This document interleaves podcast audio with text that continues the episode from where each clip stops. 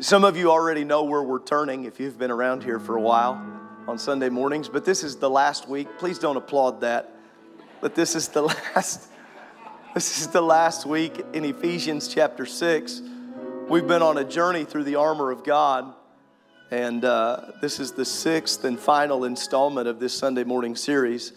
And uh, you don't have to say it out loud, but many of you under the, your breath should be saying, Thank the Lord. Praise God. Amen. I am uh, I'm so thankful for what God gives us in His Word. And that's really what we're going to talk about here today with this, this final portion of the armor of God in Ephesians chapter 6 and verse 17. We started here and we're going to conclude here. Some of you remember six weeks ago how hard it was for me to start in verse 17 but I'm thankful now I get to end with the same scripture, but on a different part. Verse 17, and take the helmet of salvation. We really exhausted that in mind in talking about the mind and guarding the mind and at some level on the first week. But it goes on and says, and the sword of the Spirit, which is the Word of God it brings definition. Lest, lest we try to create something out of it which is not. The sword of the Spirit, Paul said, it is the Word of God. And that's our focus for today's study to really take a look at the Word of God. If you have a Bible, I want us to do something a little interesting. Maybe you read the Bible on your iPad or on your phone, or maybe you know you brought your own you know, they still make these. These are these are amazing.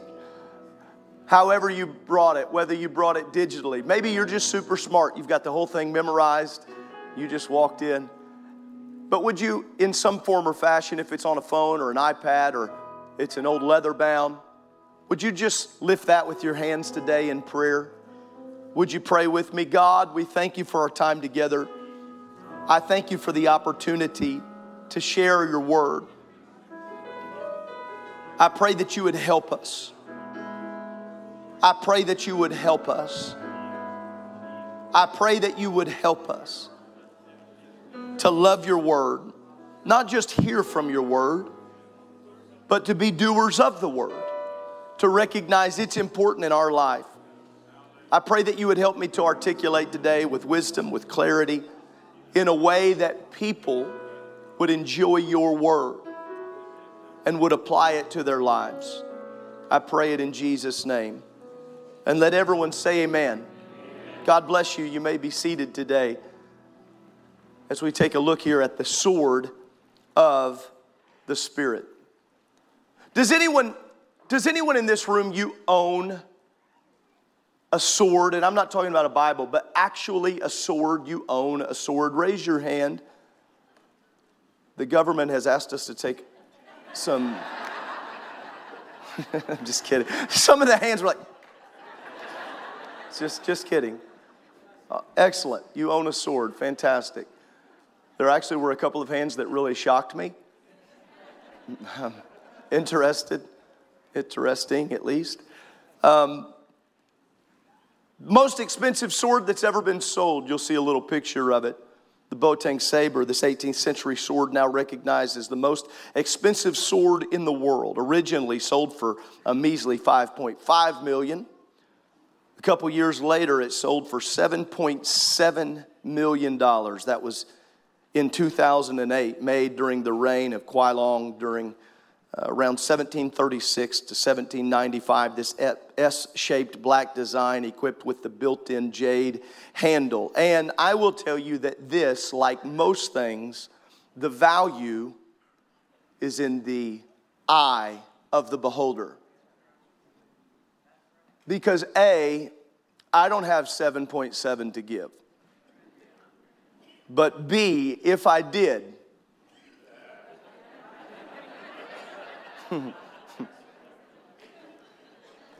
Anybody in the room could think of a better way to spend 7.7? Yeah. Yeah. The reality of this great text that we are We're so often afforded the opportunity to read, to process, to both hear preached and taught, and then to read and to be a part of ourselves. I shock no one. I say no great line that leaves you on the edge of your seat when I tell you what you already know. This is the most valuable sword that we've ever had.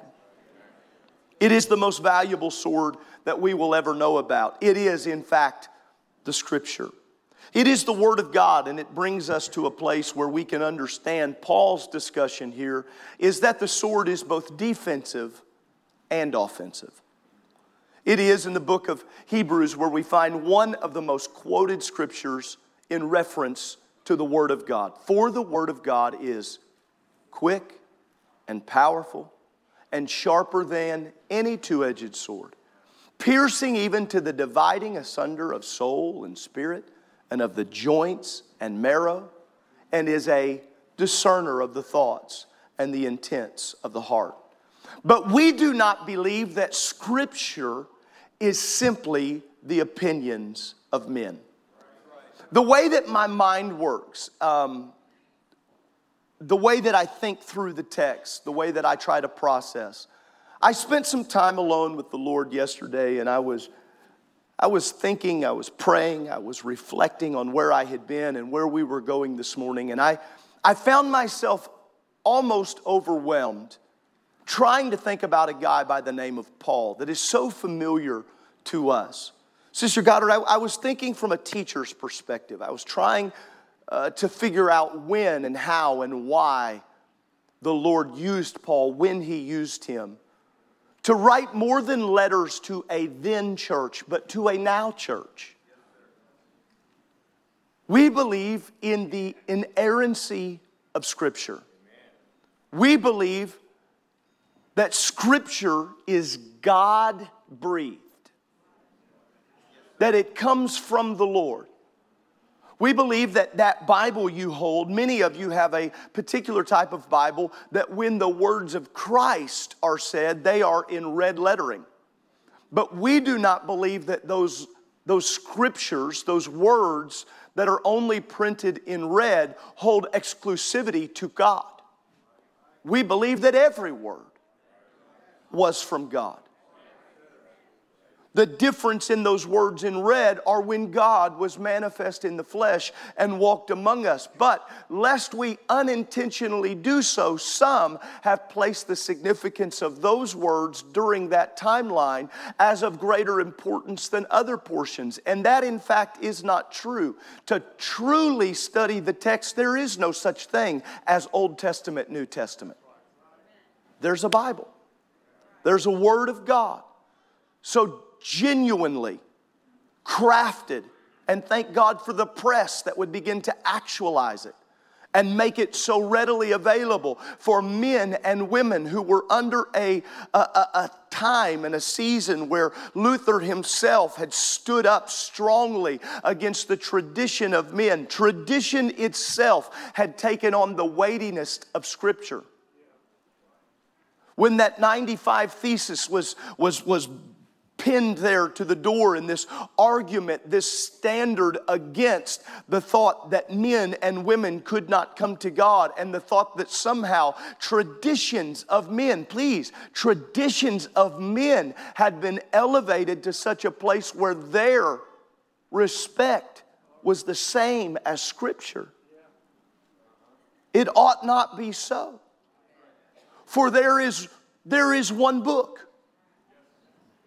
It starts with the creation of man, and it works from Genesis all the way to Revelation. 66 books.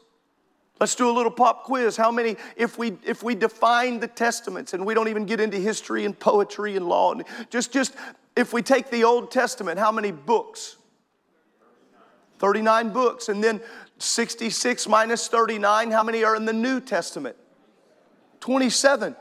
For some of you, that's just like pastor that's old that's and but for other people in this room it might be the first time they ever heard it 66 books And so, all around this room, there are people at different levels and different, different places in their journey with God and seeking God and knowing about God. We know that currently on our own youth team, we have members who were serving that said when they first came to church uh, uh, uh, not too long ago, they didn't even know that there was a different place in the Bible for different books. Could it be that if we're not careful, the sword that we have, called the Word of God, is treated more like a relic that sits on a shelf than one that we sharpen? See, I grew up in a home where my dad has the best knife collection of anyone I know. I've been a lot of places. I, I, uh, I've, I've been able to see some pretty amazing collections, but my dad, still to date, has the best one that I have ever seen. And he has it extremely guarded. My dad is uh, meticulous. Every single serial code is noted. And, and, uh, uh, but one thing as a boy, always growing up and enjoying the outdoors and like just loved being outside. My dad, not only did he have affection for these knives, but his knives were razor sharp, always so sharp.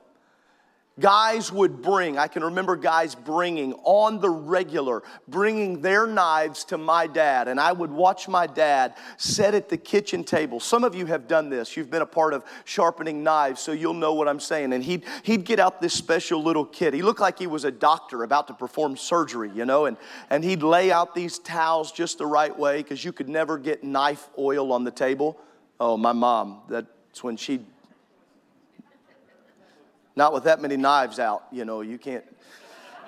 And uh, he'd get out these, these, these little um, sharpening tools and they'd slide down in and he'd begin to sharpen. And he has the electric ones too, but he'd always talk about how there was nothing like the meticulous nature. And he'd put that little bit of oil and, and he'd start with a little bit rougher. For some of you that have been in construction, it's the same concept, uh, at least in theory, of sanding down and starting with a particular grit of sandpaper and then working down. And I would watch, fascinated as a kid, never doing it myself, but watching as he would meticulously work the sides of those blades and, and back, and he'd go from one one stone to the next stone to the next stone. He was razor sharpening the edge of that knife. And I, I lost track over the years, Brother Romine, of how many guys would come and get that knife that had been sharpened by my dad. And I'd hear them say this, these words Man, never, never does anybody get it as sharp as you do. No one, no one has this time. Uh, or, or, no one's able to do it like you, you've done it because of the time that was put in. And that's really what it was. It it took time, it took effort, it took energy. My dad, I was, I was so afraid that he was possibly going to disown me uh, when I went and bought one of these little cheap, you pull the knife through. you know, it's like, first time he saw me holding that, he was like, it, it was that look of, we're better. Like, we're, we're better than this. But when I was thinking about sharpening my knives, I saw him sharpen knives for all those time, but I never sat down and said, Teach me. I watched, but I would not know how to utilize. You can only do so much without being hands on. You can only pick up so much from a distance. Remember the first time I'd been around knives my whole life, and I can remember one of my first times in the field that I actually got to carry my own knife. And don't worry, it wasn't too gruesome or anything like this, but I, I did get to use my own knife. And because I got to use my own knife that my dad had sharpened, I have a forever scar right here. I was so excited to use it, I just did not recognize what it was when I was trying to use it. Can I tell you that simply being around church does not make you proficient with this? I've been in the church for 20 years, to which I would commend and say, That makes me so happy. It makes me thankful. But your closeness to the church does not really teach you how to wield the sword. The ability to use this. Now, I learned as a result of this little cut right here, I've learned how and how not to use this knife. I've learned the circumstances I should and the circumstances I should not. I learned very quickly which direction you cut. Every now and then I'll see some young person using a knife. I was in a, a, scenario not too long ago, about two years ago, and someone was using a razor blade to cut something and they were cutting up toward them as all they could. No!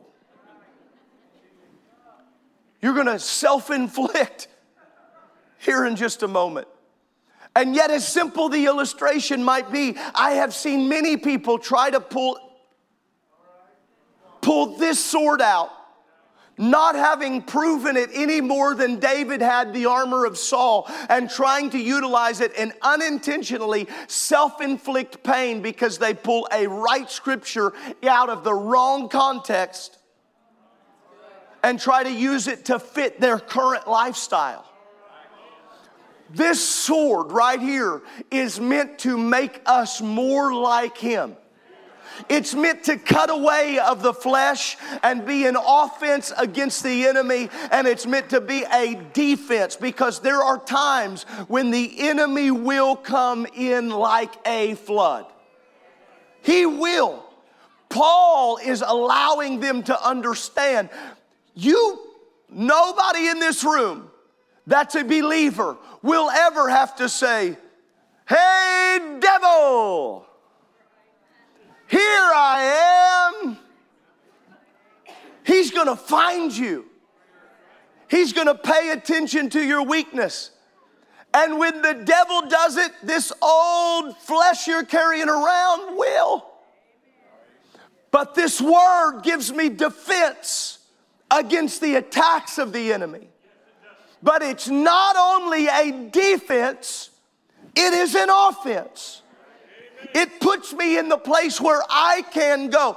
Now, our prayer for the sick, here's my question Is that defensive or offensive? You didn't ask for the sickness to find you. Nobody in here prayed for diabetes. No one asks God for cancer. But I think our initial response defense to stop it. But I don't want to simply live in defense. If I can take this sword that I spend time sharpening, spend time studying, and it's like my dad pulling out those old stones and working on the edge of that blade. If I can not only hear it preached across the pulpit, but at home in my place of devotion, I'm able to open up and I go to Isaiah. He was wounded for our transgressions, he was bruised for our iniquities. The chastisement of our peace is upon him. And with his stripes, we are healed. That takes me from a defensive posture to an offensive posture. I get away from where I have to feel bad about where I'm at and I get to say, wait a minute, the sword says I don't have to settle for this. I don't have to settle for the attack against my body or my mind. We started, remember, we started with the helmet of salvation. I put the helmet on. Can I tell you that just because the helmet's on doesn't mean let them take a chop? Take a swing, I got my helmet on. It's not what we do. Instinctively, instinctively, everyone in this room, if I would come to poke your eye, what would you do? You'd lift your hand. You would throw up your arm, you would do it. The sword is meant to be in your hand. It is defensively meant to come up and to guard. If someone, if the enemy comes in and wants to attack your mind, the sword should be the defense that you have your shield of faith and you have your sword. Your shield has been defense. Your sword may have to block it from this side, but your sword is primarily meant to turn you from a defensive posture into an offensive posture. Whoa! Where instead of being overwhelmed by the attack that is against you, you're able to pull out this sword and say, I recognize that you are throwing everything against me, but I have found a sword that is more powerful than any enemy, any foe, any sickness, any psychological issue. I have found a sword that will work. It's the sword which is the Word of God. I am a firm believer that God still speaks to his people. I am a firm believer in that. I'm a firm believer that some are going to think I'm cuckoo. I am a firm believer that you can talk to God and He will hear you. Now, I know you know that spiritually, shield of faith, but think about that logically. I talk and He hears. I like to test people sometimes. Every now and then I, I say, just say the name Jesus and see what you feel. It's amazing how the Lord will show up. I believe that, but can I tell you that? I don't just randomly believe that. The only reason I believe that is because this sword tells me. I, let me tell you one step further. This is just craziness. I believe that if I ask Him to take my sins away, He will actually forgive me. He'll actually forgive me. Tell me that's not an offensive weapon for someone to be able to walk in absolutely overwhelmed with sin and in one moment of recognition say, Wait a minute, God, I believe you're real and I need you to forgive. You know why I believe that? Because the sword says he is faithful and just to forgive. I'm going to tell you one more, and some of you are thinking, oh, I've heard this a hundred times, if not a thousand. I, I am so, I'm just odd because I believe that if you get baptized in the water all the way under, in the name of Jesus Christ, that it will remit that it will remit your sins. It'll take your sins and carry them away. This is gonna sound really weird, but I think that we're buried with Christ in baptism. That when people come up out of the water, they are a new creature. That they're not the sinner they were. Now, for anybody that thinks I'm making that up, I found that in the sword. I found that right here. It's not just all about praying better and feeling better and, and looking better. The main point of this sword is to fight for your soul and to say, He that believeth and is baptized shall be saved. How about this? I believe God will come and live inside of people. Now, some of us that have been in church a long time were like, yeah. Other people in this room are like, like inside. Think about it. Sometimes we've held the sword so long that we don't even recognize it's not sharp in our hand anymore. My dad, my dad, on all those knives he has, he has this one knife that we were never allowed to touch. Come to think of it, I never touched many of those knives. But there was one up on the wall, like this long, big old beautiful knife. The only thing that ever happened to it was dusting it. Never meant to be used, but looked great. Whew. I don't want to just look the part. I don't want to just look the part. I believe, I believe God desires to come live inside people. But do you realize there are, there are smart people like Nicodemus who will say, How do I get back in my mom's womb? And aren't we? We're so educated with scripture. oh, Nicodemus. Silly Nicodemus.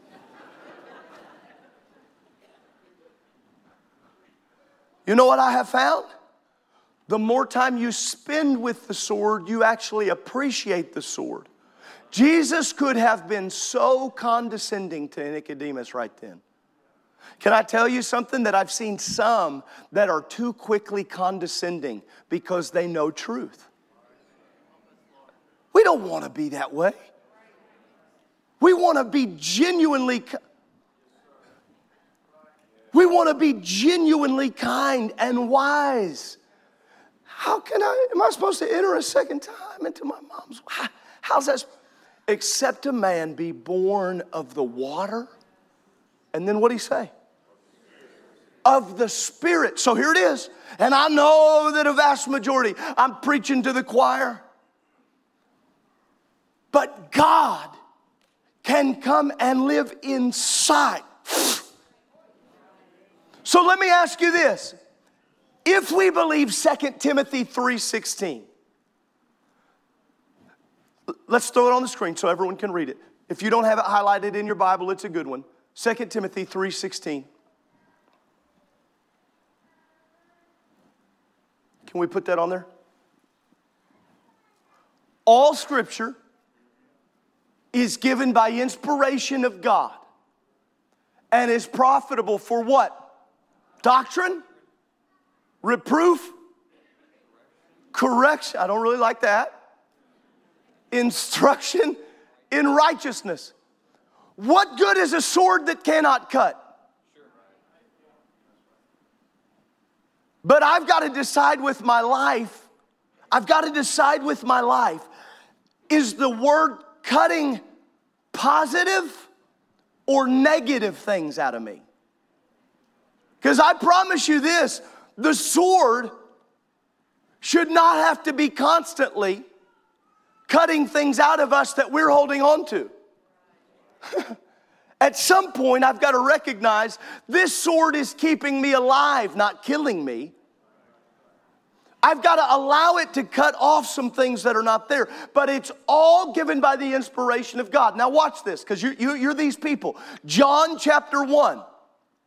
John chapter 1. In the beginning was the Word, and the Word was with God, and the Word was God.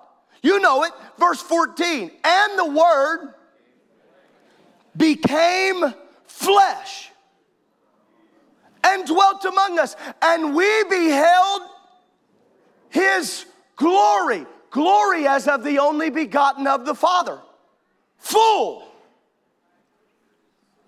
Ah, so this word walked among us.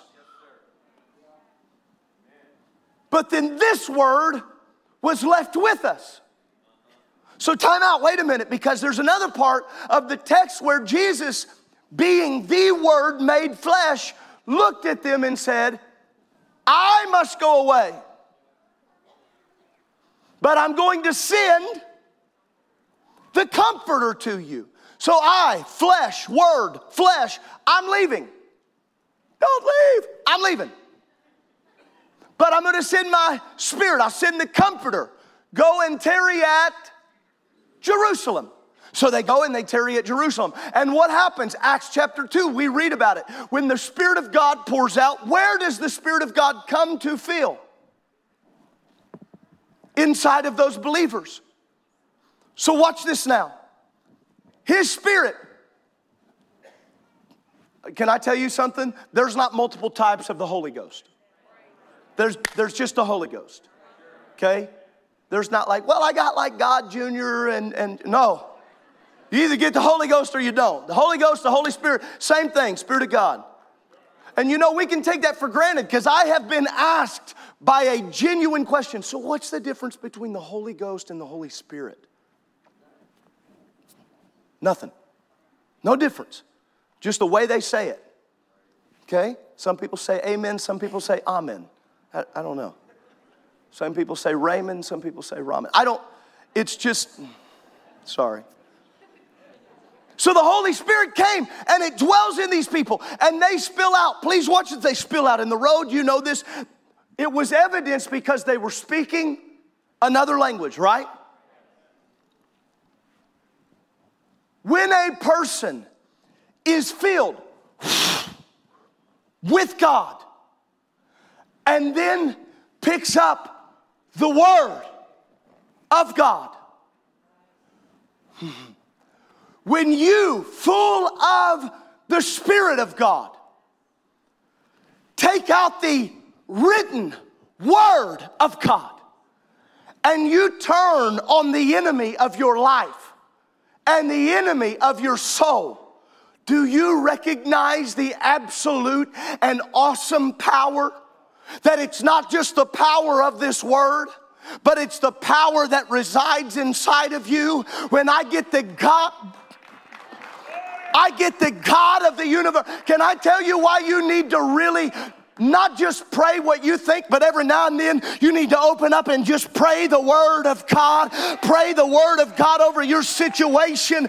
Pray the Word of God over your family. Pray the Word of God. I'm going to tell you why. This is His Word. And when you when you, as a Holy Ghost filled believer, begin to get in alignment with His Word, it is that Word all working together. And I'm telling you, there's not a devil in hell, there's not a devil in this city, there's not a there is not any principality or power that is greater than this sword. There is not a problem. There is not a sickness. There is not a dilemma that is greater than this sword. Woo! I don't just want this to be another one in the collection. I don't want it to just be another knife in the case. I need this to be a sword that the enemy knows. They know how to use it, they know how to work through it, they know how to employ the word of God. Come on, what good are we if we have Bibles but we can't use them? What good are we if we have Scripture but we do not use it? Somebody needs to pull the sword out of the sheath today and remind yourself the sword tells me, Greater is He that's in me than He that's in the world. Somebody that's been overwhelmed, you need to pull the sword out and remember, I can do all, all things. How? Through Christ who strengthens me. Stand with me in the house today. It's the sword. It's the sword. If you haven't thought about that, please think about it. Wait a minute. I'm full of the Holy Ghost. I started by telling you about Paul and how I spent yesterday, and I want to conclude this way. I, I laid in that place with God. Tears filled my eyes as I tried to think, Pastor Lopez, how overwhelming it must have been for Paul to allow the Holy Ghost to use him like that.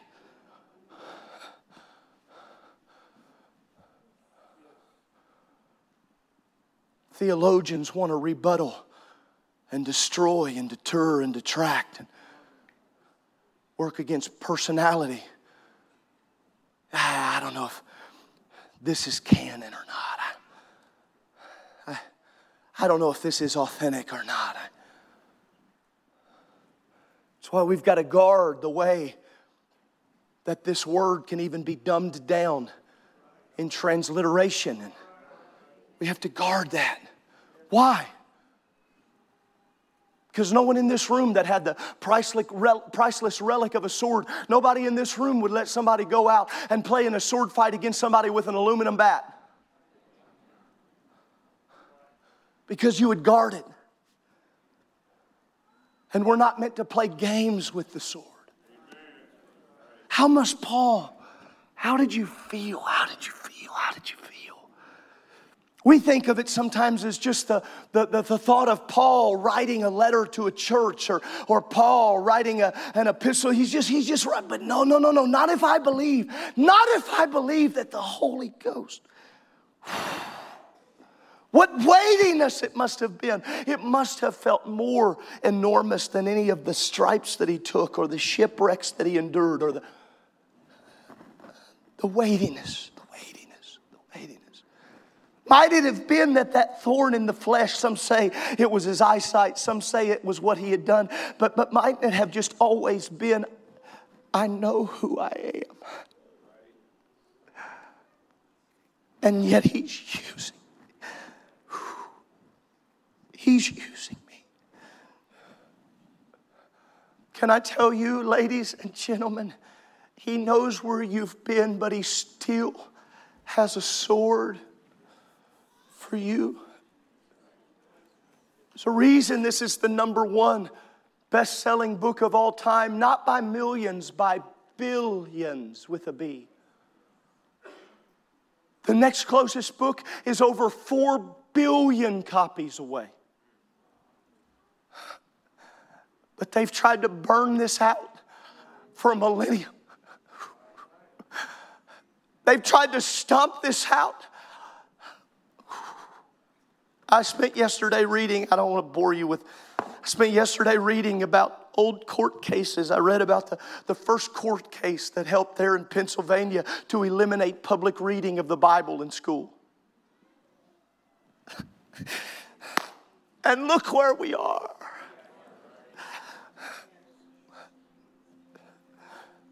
I love, I love technology. I'm thankful for it. I, I'm thankful that I, that I have a, an iPad here where I can read my Bible. I can take it with. I'm thankful. I'm thankful for this. But I have found that this sword has a lot less distractions than this one.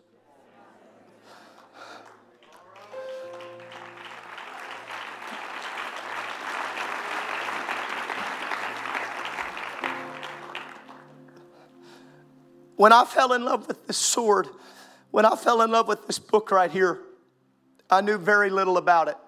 Open confession time. I had been raised in the church but I knew very little about this sword. Can I tell you something? I even had been filled with His Spirit, but I knew very little about this sword. Brother Ross, I was, I was so moved. I was about 15, 16 years old. I was so moved. Felt this call on my life and couldn't understand it, but we had that old, I had an old desk in my corner of my childhood bedroom there in central Illinois. It was my grandmother's desk. She had passed away. I'd sit there at that desk and I'd take, and I'd just pour through this. I was trying to get through the hithers and the thithers, the thous and the begats. I thought I'd read the New Testament until I got into Matthew 1.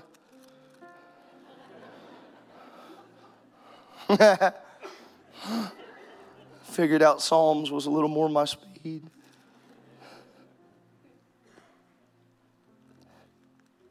And I, Pastor Guy and I, I, I didn't really even understand it, Brother Brown. I, I sat there in that room. I'm just telling you the truth. I just, about a year and a half later, I was going to come to IBC, and when they told me that I should, I would probably be a theology major, I didn't know what the word theology meant. Truth. But I'd sit at that little desk. Start reading that scripture.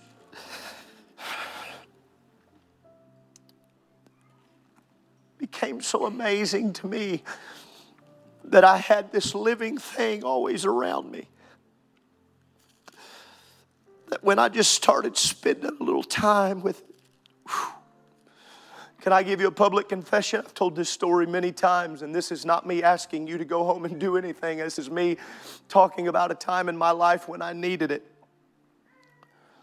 I had a big old TV sitting there in the corner. Still see my mom's eyeballs as big as saucers the day I unplugged that TV and carried it down. Set it on the counter in the kitchen. She looked at me like, What are you doing? You begged for that TV.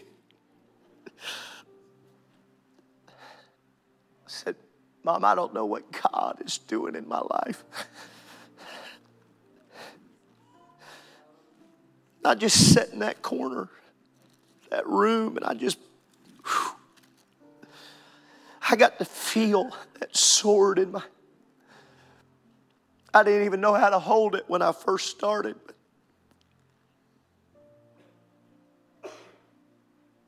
over time, the, the love for this word. Early, early changing. I didn't understand the synoptics. I didn't understand how the gospels had some repeating qualities in the way that the I was I was absolutely overwhelmed. I was in prayer and trying to figure out this Bible and I I went to a place the gospels in Luke where it says now also the axe is laden to the root of the tree and the tree therefore bringeth forth no good fruit is hewn down and cast into the fire and the only reason I can quote you that is at 15 16 years old. I, sat in that room and I got a feel of that sword in my hand. And I, I read that scripture and it was like God spoke to me and said, You're not producing anything worth keeping. I didn't need, I didn't need the pastor to tell me that. I didn't need my youth pastor. I just found that this sword.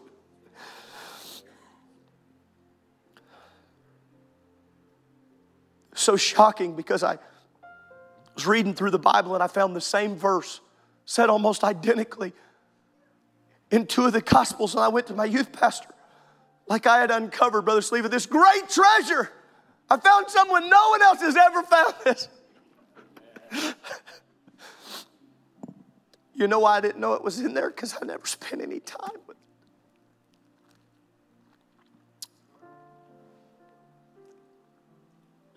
This is your sword. Marriages, this is your sword. Mom, Dad, this is your sword.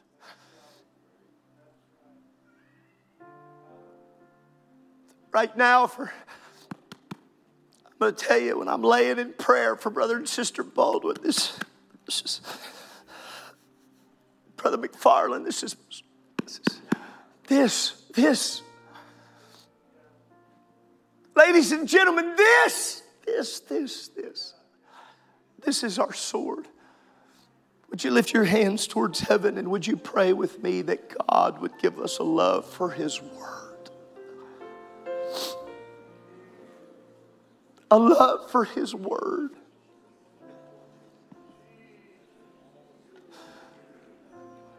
Some of you are in love with history, fall in love with the history of the text. Some of you are in love with poetry, fall in love with the poetry of the text.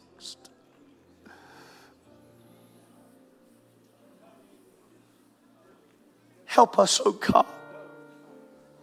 Ooh, I'm talking to some people in this room right now that you know you just need the word to cut away some things. Ooh. I need the word to cut away some things. I need it to help me not just to always live on the defensive, but to go on the offensive. Not like a freshly sharpened knife that I do not know how to use. I need it in my hand. I, I try to train young ministers. We cannot use the Bible as a textbook for a good thought.